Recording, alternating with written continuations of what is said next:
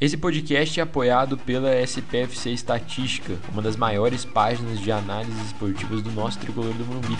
Você encontra eles no Twitter e no Instagram pelo arroba SPFC Estatística sem acento. Para você que gosta de analisar o desempenho do nosso tricolor, lá é o lugar certo.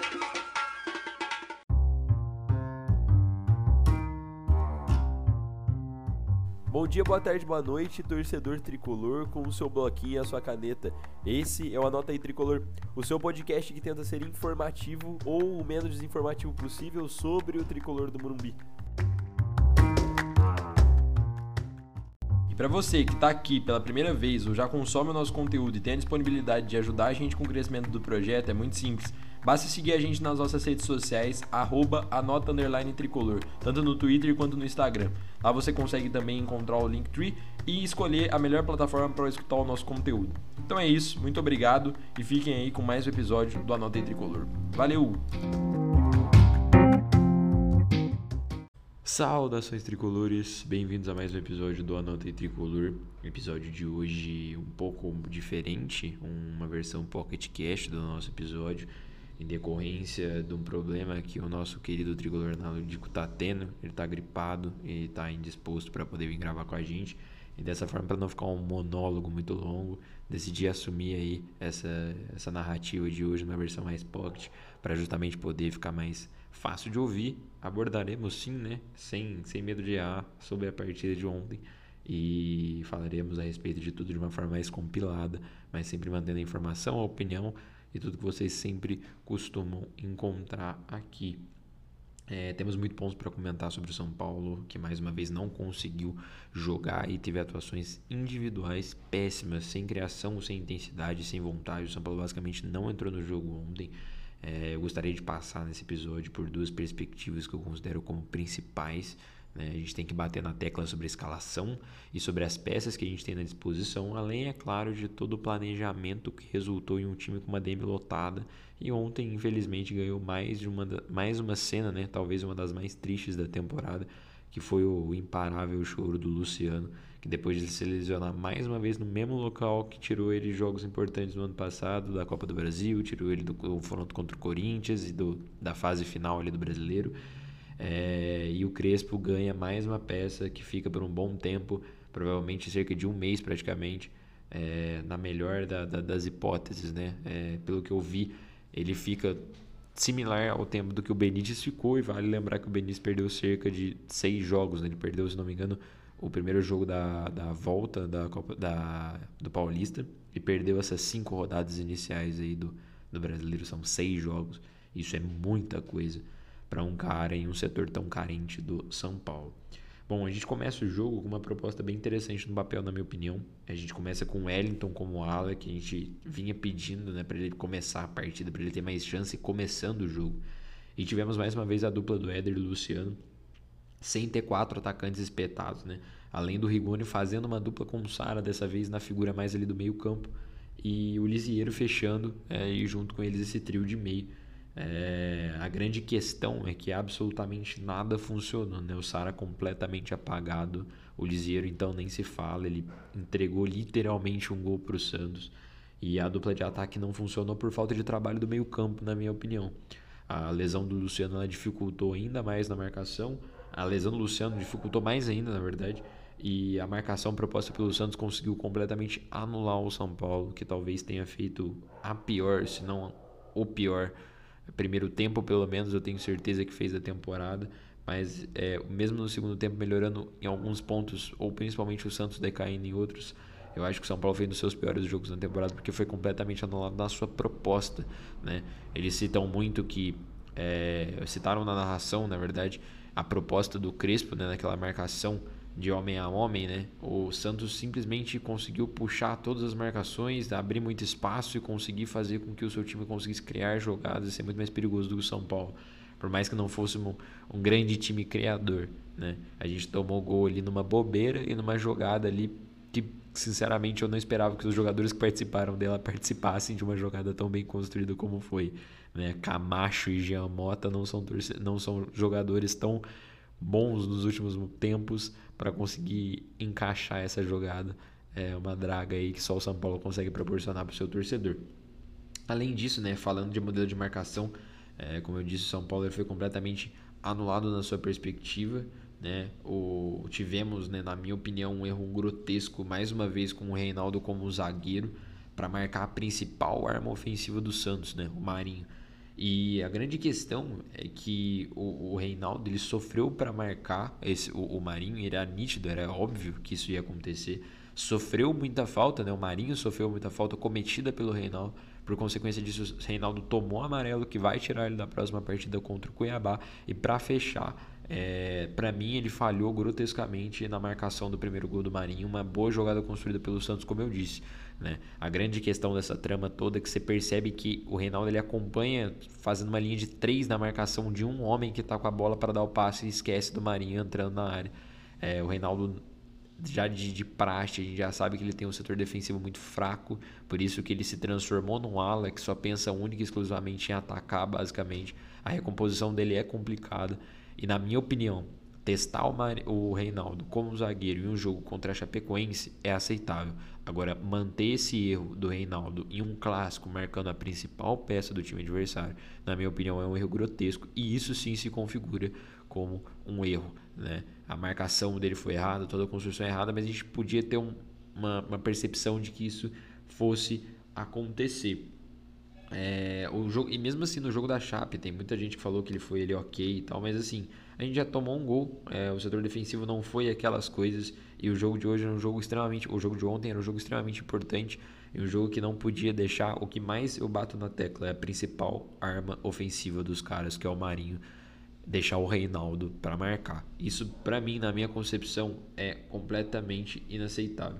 O Crespo colocar é, ele num clássico, nessa função, marcando o Marinho, deixar o Léo no banco, que na minha opinião é um dos melhores zagueiros da temporada, sendo basicamente o único né, que restou do trio positivo do São Paulo desse setor defensivo, sem a presença do Miranda e do Arboleda. Para mim, é uma falha gigante do Crespo nesse aspecto. Em contraponto, é impossível você criticar o técnico mais do que isso. Literalmente, ele tem uma DM lotada por uma imposição de planejamento.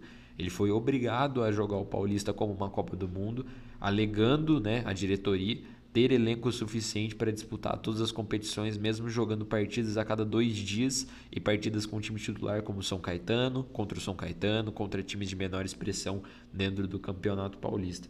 Né? É, isso foi uma, uma alegação da, da, dos próprios dirigentes, né, que em inúmeras das suas aparições na mídia durante o período do Paulistão batiam justamente nessa tecla. A gente conseguiu ganhar um título de extrema importância, comemoramos muito e merecidamente mas a gente está pagando um preço caríssimo por ter isso tudo nesse mesmo tempo, né? Nossa DM ela está completamente lotada e a gente não tem peça de reposição para duas posições cruciais, né? Por exemplo, na função do Luan, que a gente já está penando e tomando gols e sucessivos gols nos últimos jogos que ele não vem atuado e agora a gente vai ter uma inausência, né? Uma ausência, na verdade, inausência é complicado. Uma ausência na reposição da peça do Luciano, porque a gente basicamente não tem um jogador que faça essa função tão bem quanto ele faz. Ele, na minha visão, se o Pablo já é um jogador que não tem substituição por ser um camisa 9, o Luciano, que é tão importante por esquema como um todo, e é um cara que tem a cara do, do, do São Paulo, né, atualmente, a cara do torcedor, que representa o torcedor no campo, a gente não tem um ataque que tem uma reposição para esse jogador. Ok, a gente está sem dinheiro, Contratamos o que deu? Sim, contratamos o que deu. Agora, algumas questões elas merecem ser empoderadas. Né? O, o Rojas valia a pena renovar com a sua idade avançada e a sua função limitada? Não valia. O Hernanes realmente não atrapalha ganhando um milhão por mês, é, mesmo não sendo utilizado e geralmente machucando durante períodos longos de tempo, tanto é que a gente nem consegue ver ele no banco basicamente. Sim, isso atrapalha. Não existe esse papo de não atrapalhar. William vindo do México com uma idade avançada sem ser pedido pelo Crespo vale a pena? Vale a menção de que o salário dele deve ser na faixa dos 400 mil reais por mês, porque basicamente ele veio do México que tem um dos maiores salários da América Latina. Isso vale? Não vale. O Crespo ele tem elenco, mas ele tem a péssima disposição das peças. Né? Ele não tem um camisa 9 que ele tanto gosta desde a época do Defesa e Justiça, além do Pablo, que ele está tentando recuperar o máximo que ele pode, mas se ele mesmo que gosta do Pablo deixa no banco, quem dirá a gente que não gosta. É, e além dele não ser um, um, camisa 9 de ofício, ele é muito inconstante. Né? Ele perde o Luan, simplesmente o, o meio-campo vira uma peneira. É, ele não tem o zagueiro canhoto que ele tanto bateu na tecla. E basicamente a compra das peças é, foi como os cartolas quiseram. Né? Outro, outras que o técnico pediu agora estão sendo encaradas como oportunidade de mercado e não vem. Mas o William é a grande oportunidade de mercado que a gente achou, segundo os dirigentes do São Paulo. Né? O jogo foi horrível, mas as tramas da partida elas partem muito mais para um campo além dos 90 minutos do que simplesmente essa situação dentro do campo. Para mim, a única menção positiva que eu consigo fazer por parte do São Paulo é a atuação do Wellington, que para mim é o único que conseguiu demonstrar alguma coisa, diferentemente do Lisieiro, do Gabriel Sara, que, que para mim, ao lado do Reinaldo, foram as piores peças da partida de forma disparada, apáticos e completamente apagados no duelo de ontem. Né? É, sendo assim, partindo já para nossa finalização, São Paulo evidentemente tem um sinal vermelho ligado. Né? Eu havia comentado no, nos últimos episódios, nos últimos dois episódios, que até a quarta rodada estava tudo certo, né? que os próximos quatro jogos eles iam definir o grau da nossa preocupação. E depois do jogo de ontem, com dois jogos depois do que eu disse isso, é, basicamente a gente conquistou um ponto contra a Chapecoense em casa e agora sim a nossa situação está delicada já no campeonato. Agora a gente pode ponderar como uma situação complicada. A gente ainda não ganhou e isso para mim é inaceitável pelos confrontos que a gente teve agora sim contra uma Chapecoense em casa e contra um Santos que não conseguiu marcar gols no Juventude dentro de casa, mas conseguiu marcar dois gols no São Paulo. Né? O plantel pesa por conta do planejamento proposto. A gente não pode de forma nenhuma culpar o Crespo e pesar na mente do Crespo. A gente deve cobrar uma postura melhor da nossa diretoria, que mesmo vindo fazendo um bom trabalho, bancou que o nosso elenco era sustentável para uma proposta de Paulista Copa do Mundo. Então, basicamente, a gente tem que estar é, tá analisando, está tendo como consequência um resultado de uma proposta que eles mesmos fizeram. Uma DM lotada, e a gente precisa achar onde está o erro e torcer muito, né? Porque é a única coisa que a gente consegue fazer, basicamente. Porque se você tiver a curiosidade de olhar né, os próximos confrontos do São Paulo, depois que começar julho, a gente basicamente vai ter uma maratona apenas contra times grandes, apenas contra times da parte de cima né? Duelos sequenciais contra Flamengo, contra Palmeiras, contra Inter, contra Bahia, contra Racing de ida e volta. E sinceramente, com esse futebol, a gente continua sem a primeira, sem a primeira vitória contra essas grandes equipes. Atenção, São Paulo. A gente, o Paulista já acabou e a gente precisa recuperar o bom futebol e evoluir, né? Pelo amor de Deus. Então a gente finaliza aqui mais uma edição do Anota, né? Um pequeno monólogo nesse formato porém sempre aqui cobrindo o nosso São Paulo torcendo sempre para o melhor. E espero voltar na quinta-feira, quando a gente volta aí para clube a partida contra o Cuiabá, com a primeira vitória da nossa temporada, a primeira vitória do, do Brasileirão dessa temporada.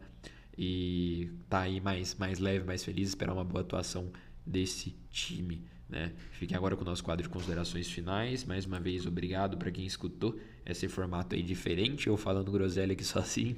Mas no próximo a gente já vai voltar no formato normal. Continue acompanhando a gente nas nossas redes sociais, que vem muita coisa boa por aí. Muito obrigado e fiquem agora com o nosso quadro de considerações finais. Um abraço, valeu!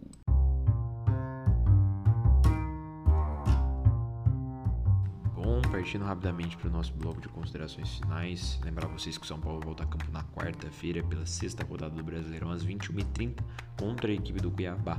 Na verdade, às 19 horas, perdão, contra a equipe do Cuiabá.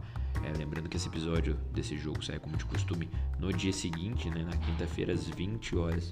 Sendo assim, tudo devidamente anotado, a gente finaliza mais uma edição do Anotei Tricolor. Muito obrigado a você que ouviu a gente até aqui. A gente retorna na quinta-feira para análise de mais uma rodada do Brasileirão.